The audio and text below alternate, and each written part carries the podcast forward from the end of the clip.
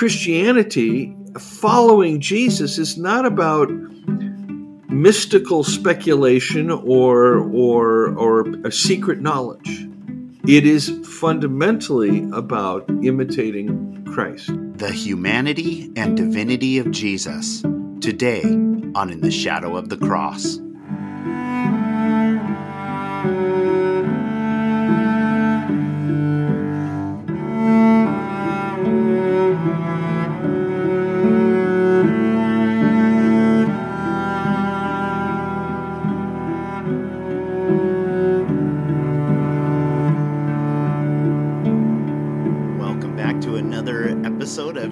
Shadow of the Cross. I am Loren Rosser, and I am here with my friends Jim Durkin. Hello. And Charlie Chaplin. He's in he's in a silent movie, so he can't talk. Know. It's Michael Hardin. Hey Michael. Hey guys. So we thought today would be cool to talk about the humanity and the divinity of Christ. There's there's two ditches that you can fall into.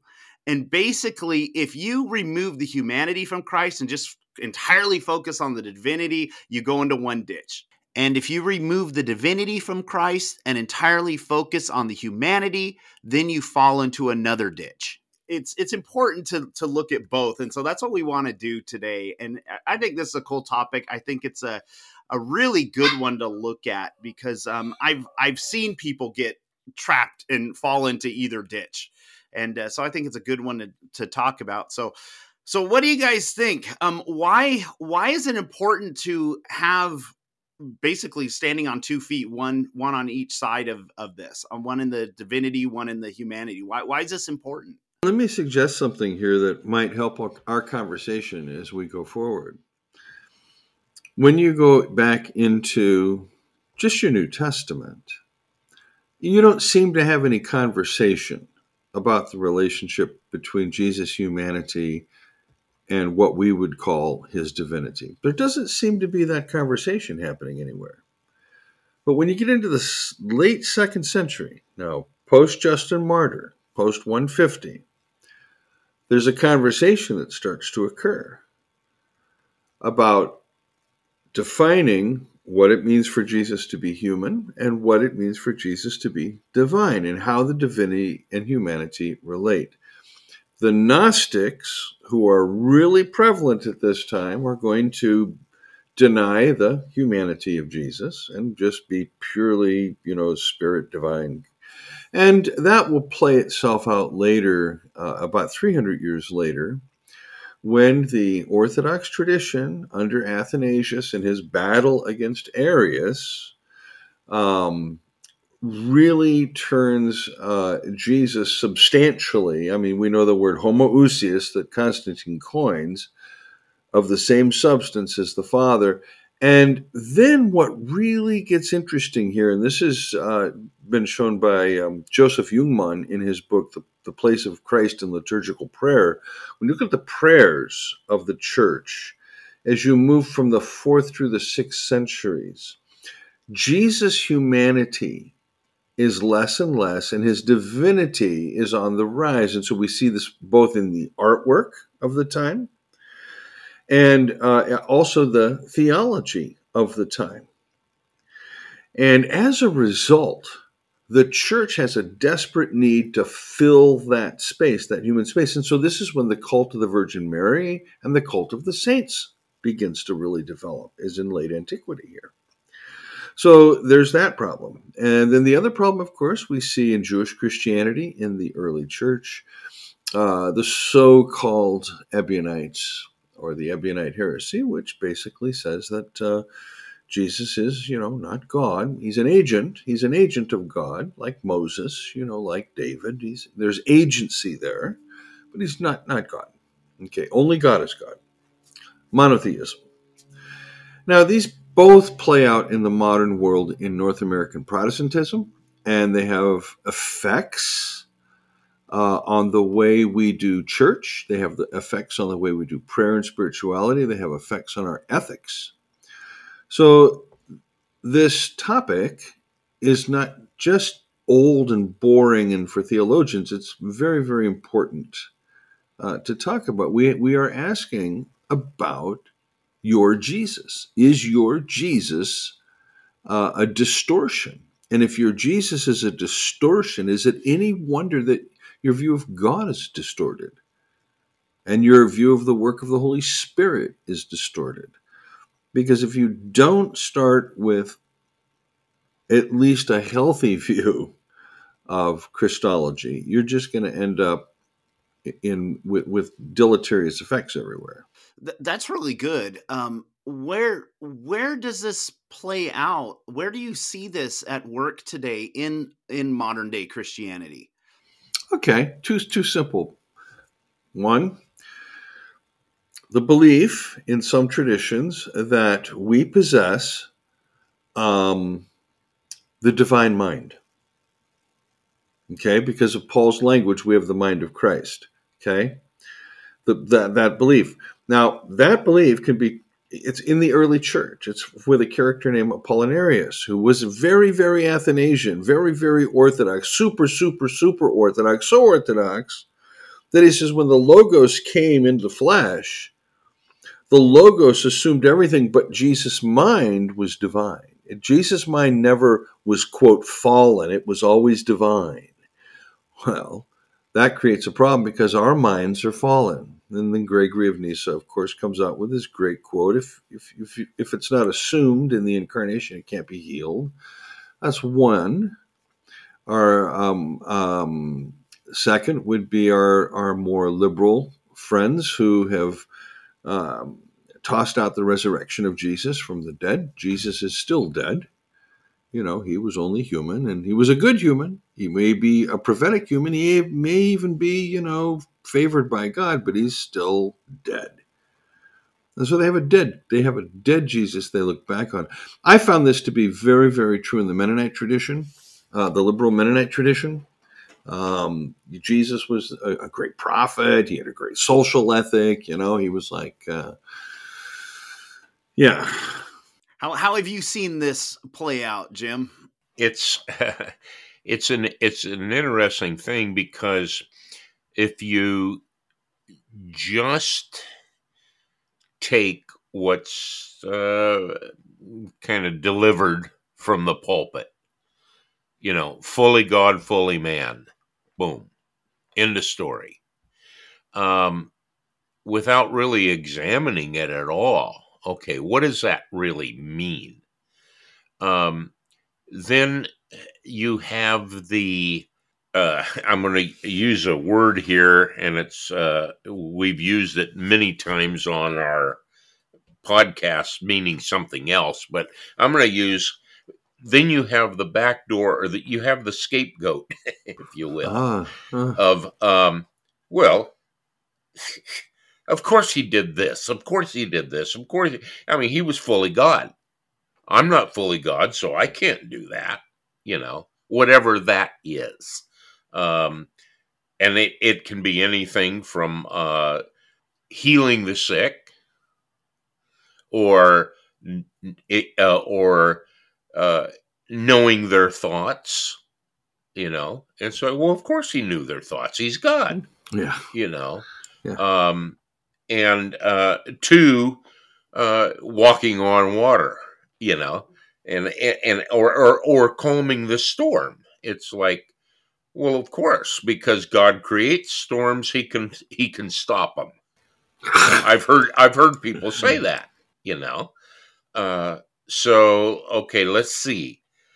So he's a sound asleep in the boat, and he's like, okay, I would like, while I'm sleeping here, I would like to scare the bejesus out of my disciples and then show them my power. So let's see, let's see how scared I can get them.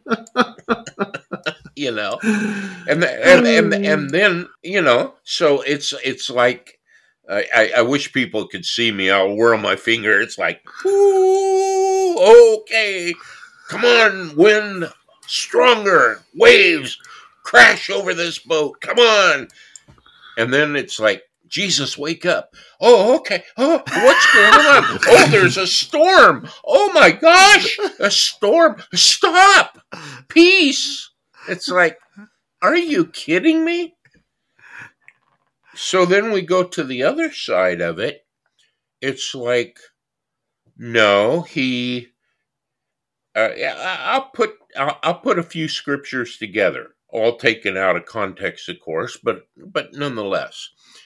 So he emptied himself, no reputation. Um, he was tempted in all points like as we are, yet without sin. But do not say when you're tempted that you're tempted of God, because God cannot be tempted. Therefore, Jesus could not possibly be God. So the most he can be is because he emptied himself and took on the form of, of, of flesh, of human, the most he could be is um, a man who, like us, can have God residing in him, but he can't be God because he was tempted. And you're like, okay, you're you're kind of, you know, it's like, or and then I'll eh, eh, I'll stop here, or it's just a mystery. We'll never understand it. So I'm I'm really looking forward to this conversation. Uh, later, I'm going to introduce a couple of scriptures uh, because they're scriptures that I've I've wrestled with because in 50 years of ministry, I've never heard anybody teach on them. And it, I'd be very interested to have a dialogue with uh, Michael uh, in this podcast over over those couple of scriptures. So I'll throw it back to you. Well, I went and I, I went and looked at both texts, and um, and I I have a hint, or at least I think maybe I know where you're going with the text, but maybe not. So let me read those two texts that you had sent over that we we can look at. And they're both from First Isaiah. Um, the first one is chapter. What do I have here? Chapter seven. No, chapter. How come I can't find the first one? I know nine. I've, I've got nine six, but where's right, the first nine one? six? But I think the other one was uh, was it seven fourteen? Yeah, that was it. That was it. Yeah. Okay.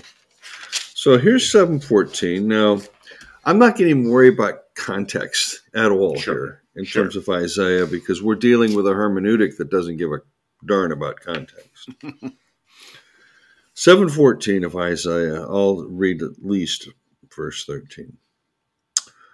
And Isaiah said, Hear then, O house of David, is it too little for you to weary mortals that you weary my God also?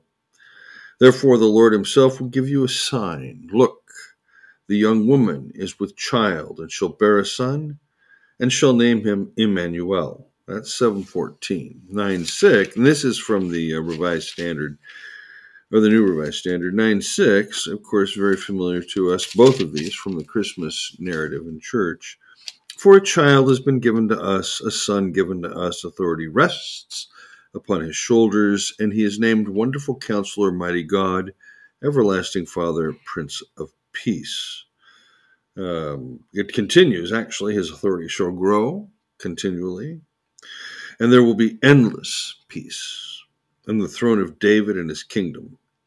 He will establish and uphold it with justice and with righteousness from this time forward and forevermore. And then, most interestingly to me, is Isaiah's next line The zeal of the Lord of hosts will do this. And I'm I'm immediately well aware Isaiah's back into the violent God thinking here, you know. So let's keep that in mind as we have this figure on a throne that's going to bring everlasting peace. How's he going to bring it?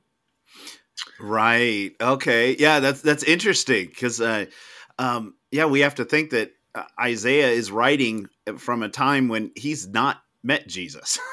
No. So so he does not have that hermeneutic of of the Father that that Jesus presents. Yeah, first Isaiah, the chapters 1 through 39, and especially uh, carries with it um, uh, the, the the theme of the Janus faced God, but it the, the the the good side of God is, um, in a sense, bigger than the shadow side of God. Then you get to Second Isaiah, Second Isaiah now, which is the servant songs that we know from chapters forty through fifty-five. Second Isaiah almost entirely uh, eliminates the violent God theme Interesting. almost entirely yeah and then third isaiah it's it's there a little bit in the background but as you move through isaiah through the three schools of isaiah you know you you see this movement this removing god away from violence more and more as you move through and and i think that's that's really cool Yeah, that is. Yeah, that it is. that is really Yeah. cool. So, So- Jim, what were your thoughts on on that? Well, so you you have, of of course, as Michael said, uh, both of these portions of Scripture are, are familiar through the Christmas narrative and whatever. Um, so, starting with uh, the first the first verse there in, in, in chapter seven, uh, he'll be called Emmanuel, God with us. mm-hmm. If you put a period there, okay, you're like, well, in end of argument. He's God with us. Okay. Now, here's here's here's the question that's been on my mind for a, a good long time now. And it has to do with nine what is it, nine six? Mm-hmm. Yeah. He will be called Everlasting Father, Almighty God. He will be called. The child will be called. And it's like, how do you reconcile? At, at what point when he was walking on the earth did anybody recognize or call him Almighty God? Did anybody call him the Everlasting Father? Um, did anybody call him the Prince of Peace? And and i- i- so so you, you see what I'm saying. Here it's prophesied that he will be called these things. And my question is the closest Peter seemed to get is, Thou art the Christ, the Son of the living God.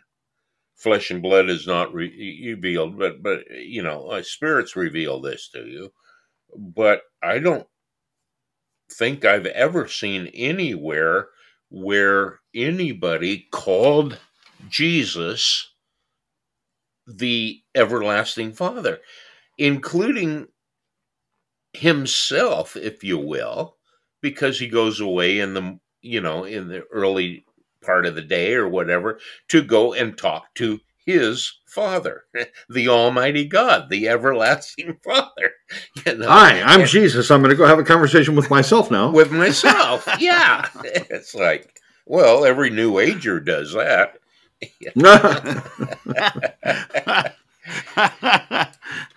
So Color me skeptical at this point.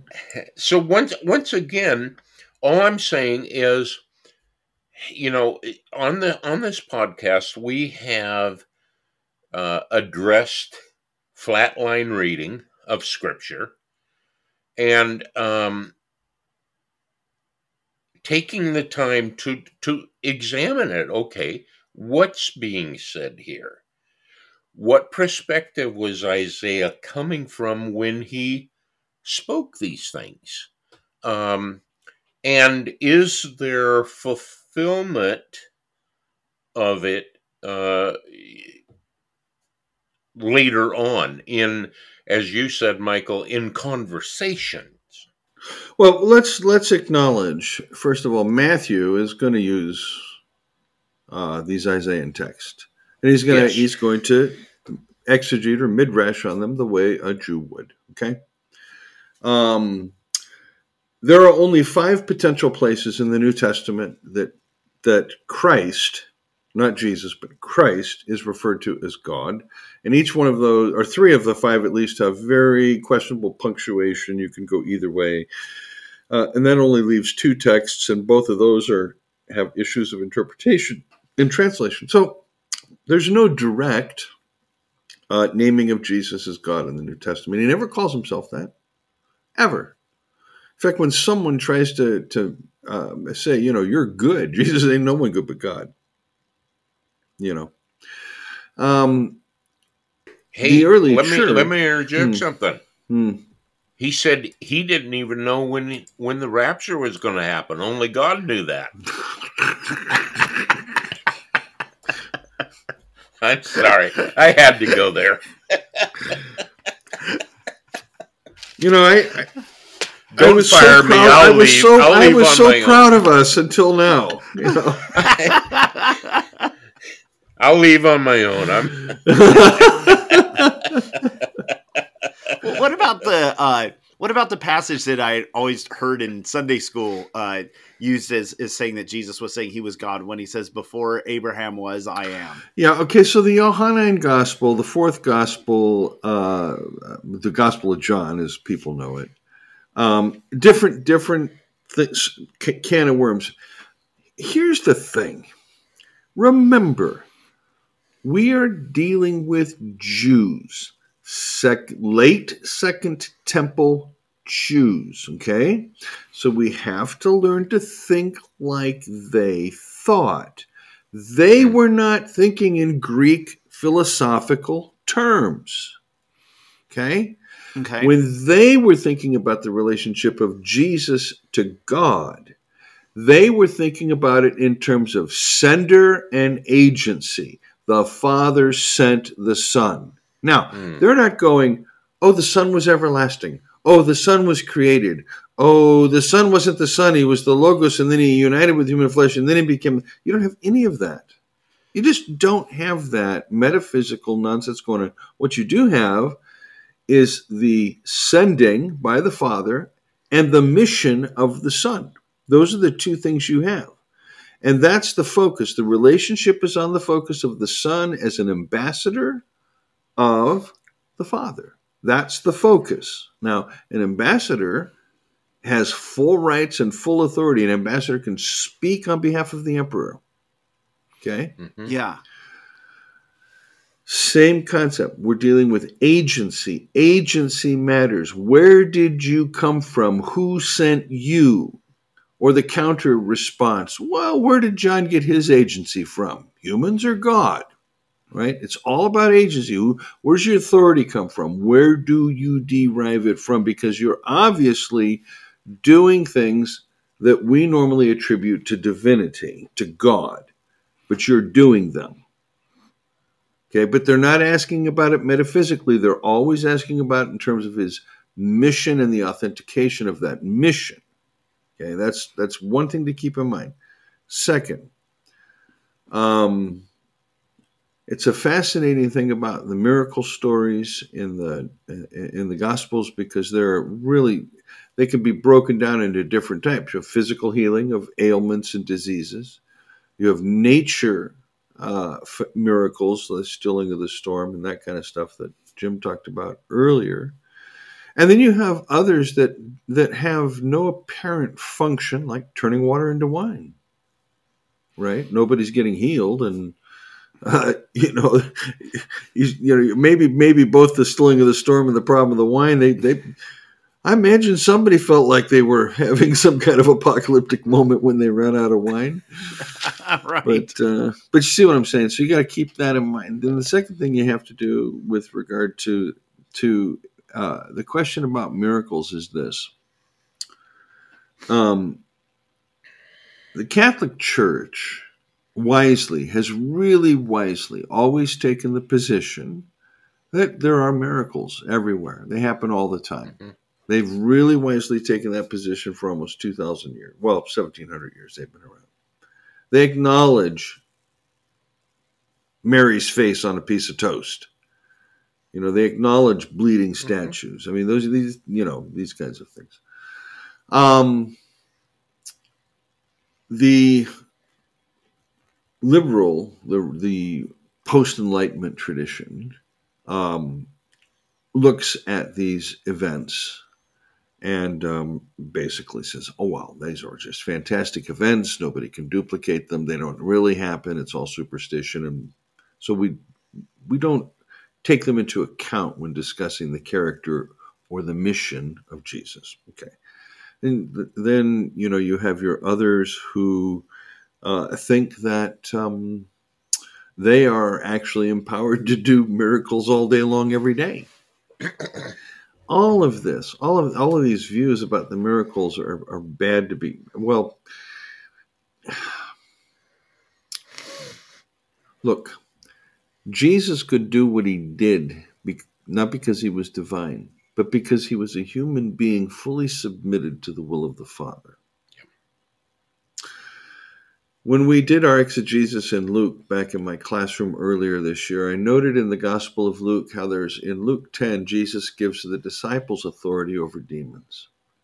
And they come back from that event, oh, they're thrilled. Man, they're just casting demons out right and left. And then the end of that chapter, guy comes to Jesus says, I tried to get your disciples to cast out demons and they couldn't do it. Mm-hmm. And I asked myself, why? What happened, at least within the narrative, that they could and then they couldn't. And as I'm looking at this Luke 10 passage, I see Jesus says, Don't take your purse, your shoes, your staff, nothing. You don't take anything with you.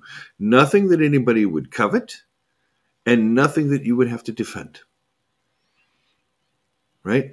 Yeah. So, so they are now completely nonviolent.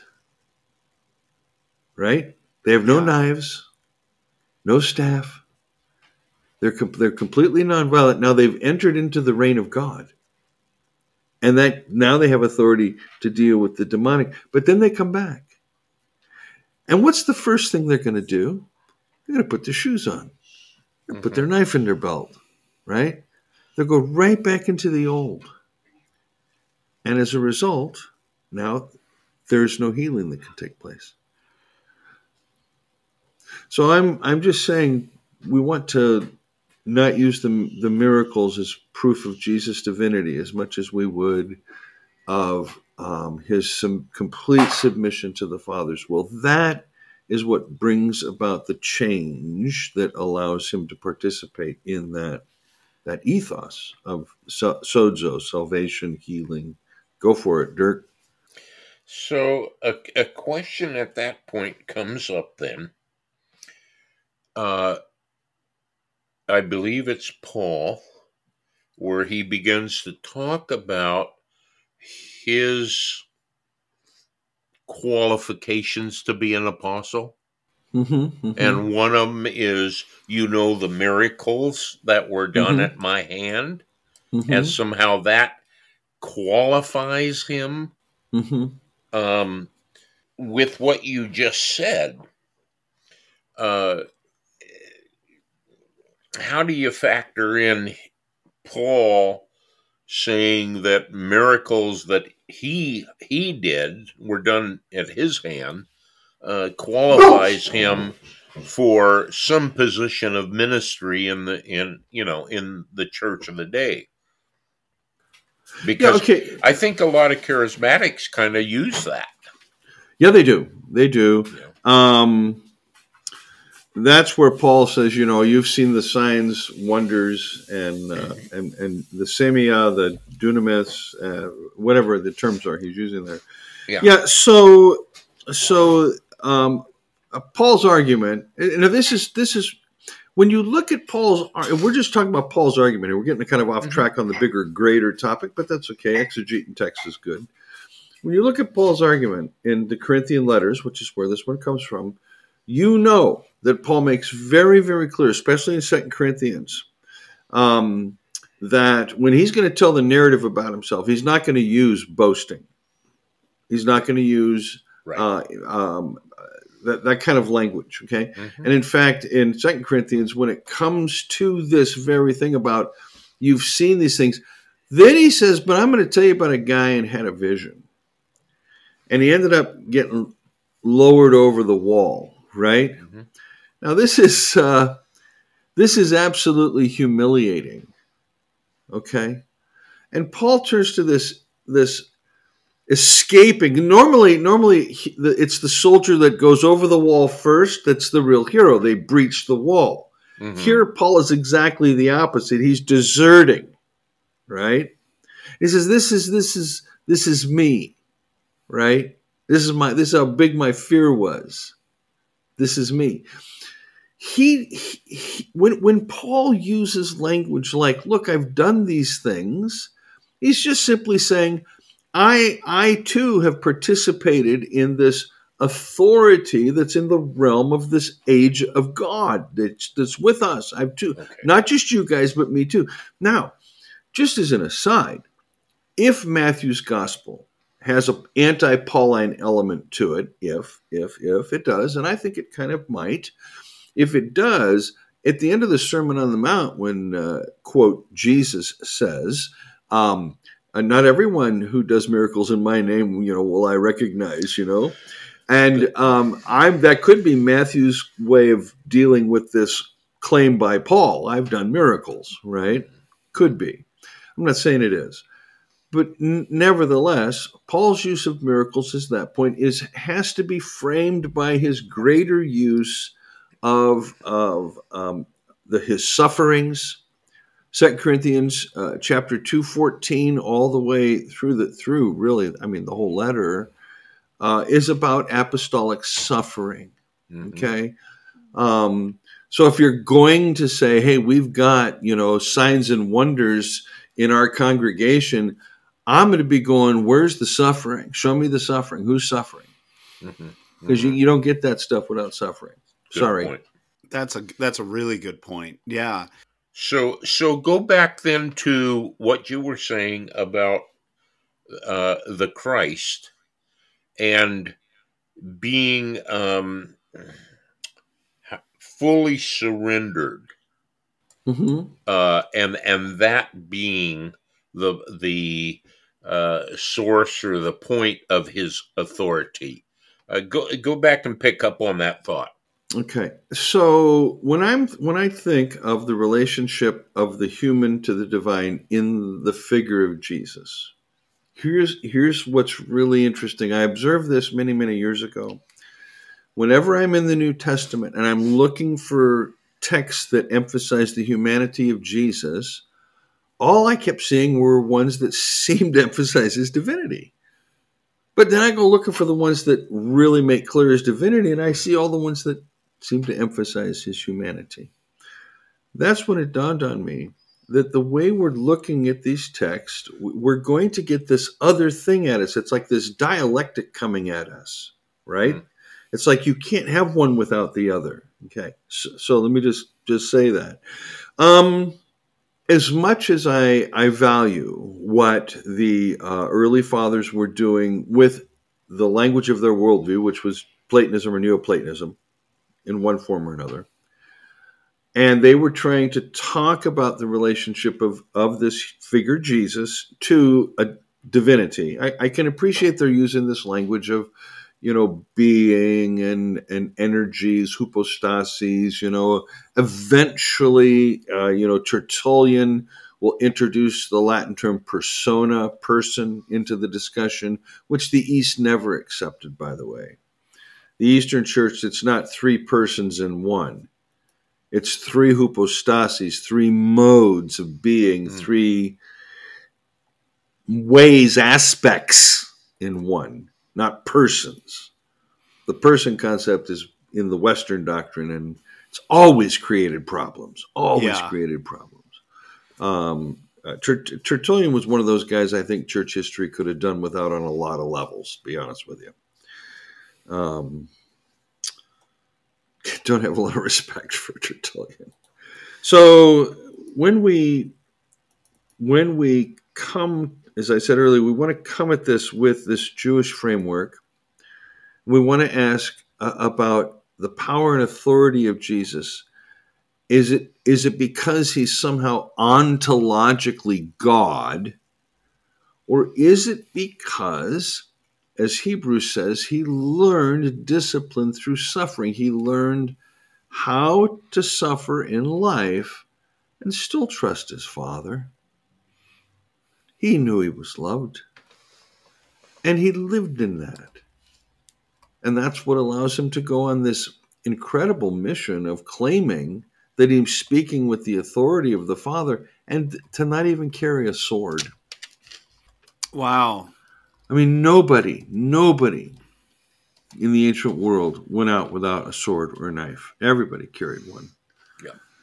You know, there isn't a Native American that went out without a knife, not for killing purposes, but for, mm-hmm. you know, survival purposes. Oh, yeah. But in the ancient world, everybody had a knife. Some had bigger knives. Mm-hmm. You know, mm-hmm. and here's Jesus. He doesn't even have that. Right. Yeah. Yeah. Because you even you even read in in Paul's letters about him talking about the dangers of you know on the road and and stuff. So it, it becomes mm-hmm. very clear that mm-hmm. even without having a huge background in in their in their world, that you could see it there. That they're they they very much had danger around them. So it, it would make logical sense to walk around with a sword or a knife. I've I've I tell you, uh, getting off topic, it, it does it's all good.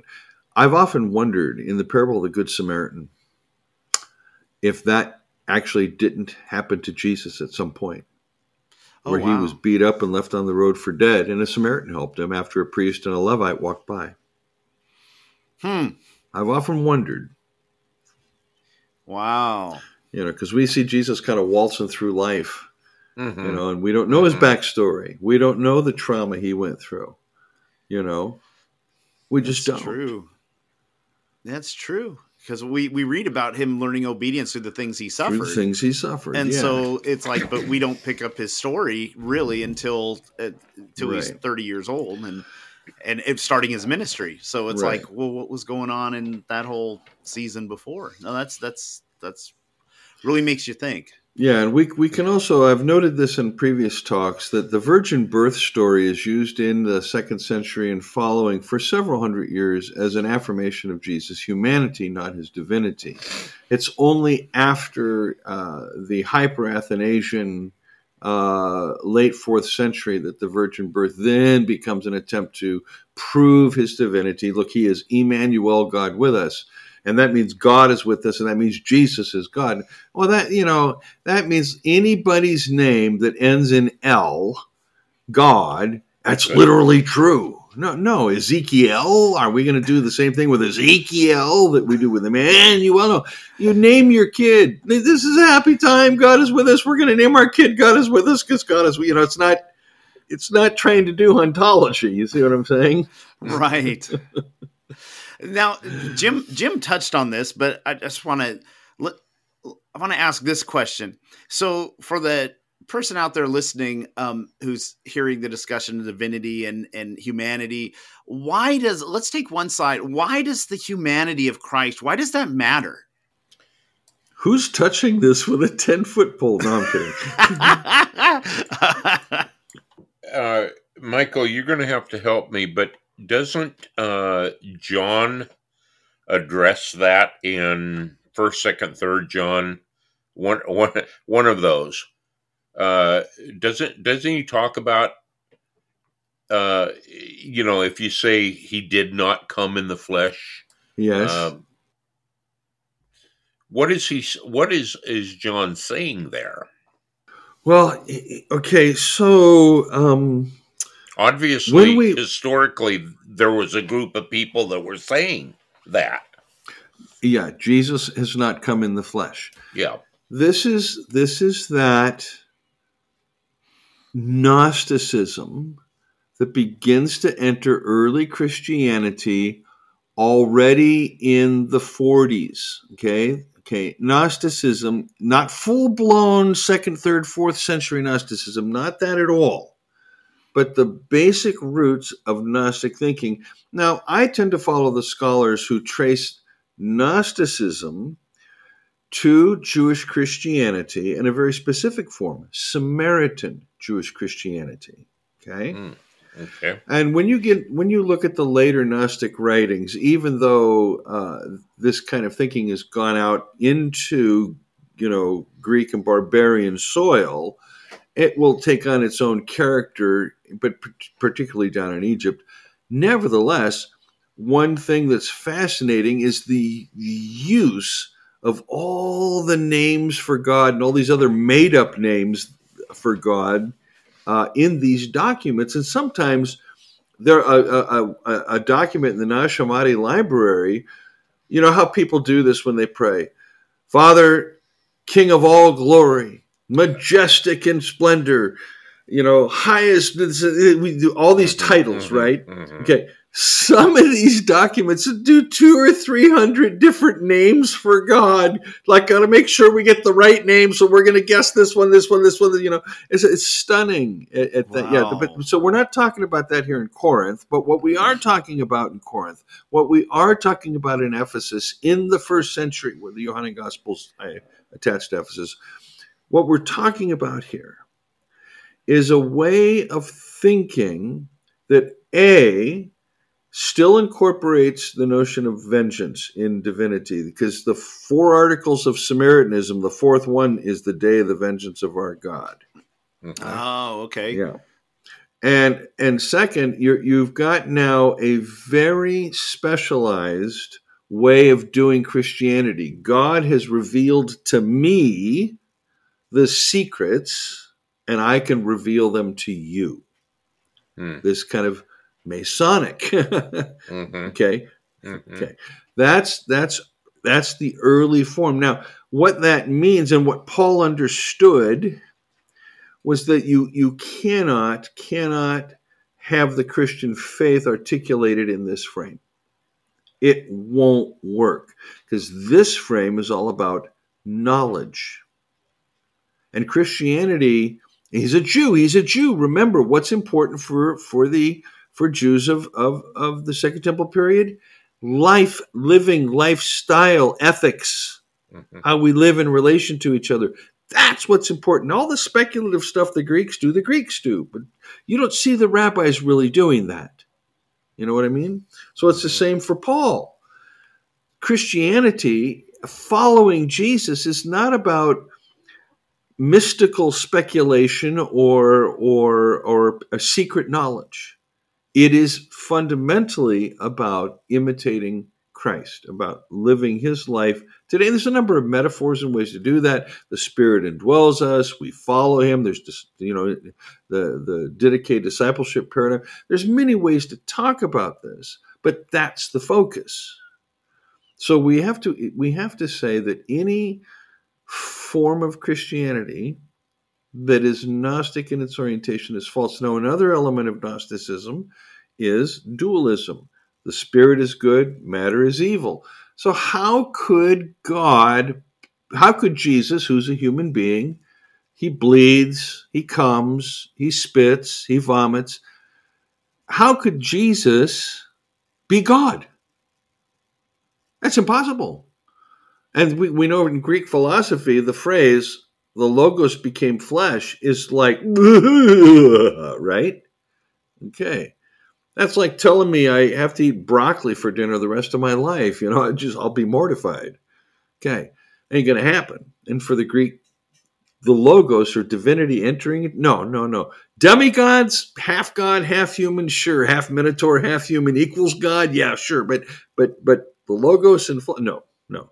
And so there were those who denied that Jesus was the Messiah come in the flesh. Jewish Christians Mm-hmm. Again, I'm not sure in First John that we're dealing with a full blown um, uh, ontological argument of you know, but but it's I think it's certainly implicit there.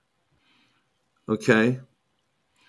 Um, notice the writer doesn't say they deny God come in the flesh. They say Jesus Christ, Jesus Messiah. Mhm. So it could be the Messiahship that in within the Jewish community, the Messiah has come in the flesh. Okay, he's been here. So, but either way, you're exactly right, Jim. You do have that incipient Gnosticism already creeping into the early church uh, through Samaritan Christianity. Now, there's other there's other great benefits to Samaritan Christianity, which is influential on the fourth gospel, influential on the Gospel of Luke. So the average Christian today would say, "Well, I'm not Gnostic, so why does it matter?" Well, I would ask them, what do what do you understand by Gnosticism? Ah, see. So, how would you respond? How would you respond? What's Gnosticism to you? Well, see now, uh, if do you want my answer? Do you want what I think? I the want you to think. Yeah. So, say? so let's go ahead and do a little prosopopoeia here. Yeah, because uh, because if, if I were to say what the what I the average Christian would say, they would say, well, a, a Gnostic says a Gnosticism is about acquiring secret knowledge. And, True. and and, and they Mhm. would say that it's um that it's about uh what, what else would they say uh it's saying that jesus was just spirit that when he died on the cross he just died as a spirit he didn't die as a as a human being Mhm. um, let's see what else. What else would be uh, would be said? Um, th- there was another one that slipped my mind. Uh, talked about that. Uh, yeah, secret knowledge. Um, now, now, because I, I mix it into some things that because I've learned since then. Um, Mhm. uh, Like uh, now, for me, I also know they talk about levels. Uh, you know, you acquire knowledge to go up to the next level, and Mhm, and, mhm. and I've seen that though actually in especially in uh, charismatic circles where they'll even use the phrase "new level, new devil." You know, which it's like uh, going up a level. Uh, it's kind of gnostic there. Um, but uh, so so those are my immediate thoughts. Um, Jim, do you have any any to add to that? No, I think you pretty well covered it. Uh, a- a- as at least from this perspective, and I think that's Michael's question, from the perspective of the average Christian, what they think Gnosticism is. Yeah.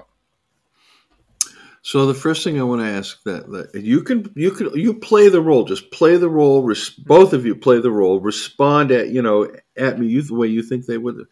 Okay. First thing I'd say is, um, what do you base your faith upon? Uh, now, answering according to, to what the average Christian would say, I base my faith upon Jesus Christ, his, his death, burial, resurrection, that he saved me from hell. Oh, and where do you find that? I find The it in the Bible. Bible. Oh, so you're trusting the Bible. Oh, absolutely. It's oh. infallible. Okay, so in other words, before I believe in Jesus, I got to believe in the Bible. Well, Jesus is the Word, and the Bible So is the Jesus Word. is the Bible. Is that what you're saying? No, I'm saying that that the Bible see- is yeah. I- I'm Okay, trying now- to even argue with you, and I'm Yeah, not yeah, right. it. Now here's here's here, here's the question for you. Here's the question for you. If you are in that frame of mind, you you you are going to be. I could demonstrate that really what what what I'm all I'm doing is I'm just challenging the concept of foundations. Okay, so after I sat and deconstructed your view of the Bible, I'd say, now what do you trust? Well, if I've done my job right and I've opened your eyes, you're, you're not going to trust Scripture because you haven't been reconstructed yet. You haven't been shown how to do that yet. You've only been shown that it can't be trusted, right? So now what do you do? So let's say I've done that with you, Loren. I've shown you can't trust Scripture, or Jim, you can't trust it. It's it's full of errors and theologies, and you can't trust it. Now what do you do? Well, it, here's the thing I've run into is is they'll say, well, you can't. Uh, uh, well, but the way you know about Jesus is from the Bible. I understand that, but I've just I've just decimated that argument. I could because you know I've done that before. Right. You know, so I've just done. Now what? Now what? Where's your what, where's your where's your faith? There, uh, there is uh, no now what? Because I tuned you out an hour ago uh, a- as a heretic who's arguing against the very foundation of faith. Because uh, how would I know Jesus if it wasn't for the Bible? Exactly. That's And exactly the, the right. Bible, the Bible is the inspired word of God. And so you want to argue that well it's full of holes and it's you know and it's this and it's that and it you know and and and contradictions and through um and I and I will give you this much. Through all of the heretical um modern translations uh certainly your argument uh, holds some water. There's still holes in that can, anyhow, but it does hold some water. yeah, like in but, the Living but Bible. when you get back to the um, original text, of which um, uh, the the authorized 1611 King James version uh, translated word for word the exact written text, uh, then your argument, uh, you, you know, you're you're you don't even know what you're talking about. I'm about So- ready to moonshot the camera on this one. I know you should. I was gonna say, everyone, you should see Michael's expressions while Jim's saying this. Because one, Jim, you're doing a fantastic Fantastic job, job, doing what I was trying Yes. to bring out, and and Michael's over here dying. Okay, No, I- so yeah, you- so tuned- you've there. tuned me Okay, so Yeah. Michael, you said play the role. There's Yeah. the role. Okay. Okay, then then the, the reality is you have secret knowledge. Yes, absolutely. Therefore, you are Gnostic. Yeah, because every time I read it, the Holy Spirit's right there telling me Oh. exactly what it means. Happy, Yeah. happy, joy, joy. Yeah, exactly. And you know what? Not only that, but when I go to church and my pastor starts preaching, he preaches the very thing the Holy Spirit showed me when I was reading that text. Yeah. So there's confirmation out of the mouth of two or more witnesses. Every word is established. Okay. well, you had me at hello. I love it. I love it. that was good. Are we having fun yet? Oh, I'll give Yes. you another one. I'll give you. I, I'm going to go back 20 minutes. Jesus uh, learned obedience by the things he suffered. No. So I'm nine or 10 years old. I'm sitting in Sunday school, and my Sunday school teacher, it was, by the way, it was the same one that um, said that uh, the reason Jesus taught in parables was because he was talking to uh, poor, uneducated dirt farmers, and he had to make the principles of the kingdom understandable to them. So he talked about farming. Okay. Are you ready for this? Jesus learned obedience by the things he suffered. That, young children, uh, is the same thing that you're doing. Every time your dad spanks you, you're suffering, and therefore you're learning obedience. When Jesus was a boy, Joseph had to spank him from time to time when he would do things little boys do. And so he learned obedience by the things that he suffered. Yep. Hail Mary, full of grace, the Lord is with me. Blessed art thou. I mean, it's like it's like help me, Lord. I mean, I you know, okay. yeah, that, that's why this this is such a. I mean, Jim, you did such a good job because it really shows why it's it's like the the can of worms that you're dealing with, you know, and that's why it becomes it, it almost becomes frustrating. You know, it's like Absolute insanity. don't even Yeah. want to. I mean, I was talking to someone this week who is just burned by religion, you know, entrenched in everything we Mhm. were just talking about, and you know, is, is Mm-hmm. become Gnostic because of it all. And we we had a really good conversation, but it's like it, just seeing the pain from all that junk that's been put on him. It's like you know, and, and trying to dig your way through that. It's it's painful. The example you just gave, Jim, Jim proves that uh, the podcast we did about a month ago. I don't know when we did it, but theology matters. Yes. It really Yep. does. It does. And and when you teach when you teach theology like that Sunday school teacher taught, you're not just teaching bad theology, you are damaging the psyches of children. Oh. You are planting horrid Yeah. seeds. Horrid seeds. And that is um this is where the, the Protestant tradition has utterly, utterly, utterly failed. Uh, we we um, we think the senior pastor is the best, and if you're a youth pastor, that's good. But whoever wants to run in the children's department, you just go in there and do it. And when we ought to have the best theologians running the children's ministry, That's true. Okay, so so and let the me- adults be stupid amongst themselves. let me let me add a slight bit to that. It's not whoever wants to do it; it's whoever the pulpit can manipulate into doing it. well, exactly, exactly, Yeah. right. So, so, Yep. so we got a whole bunch of codependents in there in children's ministry. Well, people who don't want to be there at all. Yeah, I know, I know, I know. you Trust know, me, and I know. they're just doing their, you know, their duty, their Christian duty to Yeah. teach these little kids. Uh, Yeah. You know, so yeah. So let's get let's get back to you know before we got crazy here. Um, You know, We're can pick this talking up next week too. We can pick. Well- we can also pick this up next week and carry on because we're we we've really just that- barely are we scratched really the that- surface. Yeah, we're already we're actually at Close to time, time? here. Yeah. So so the but but the question is, all right. The the and and let's leave it there. Let's let it hang for uh, for a week. The logos in Christ, the logos became flesh and dwell among us. Um, not the logos became a book and got bound in leather. you know. Or like- not logos became a man. Mm-hmm. Mm-hmm. Sarx, not ho anthropos. Yeah. Yeah, let's talk about. That'll be fun. That sounds Yeah. good. All right.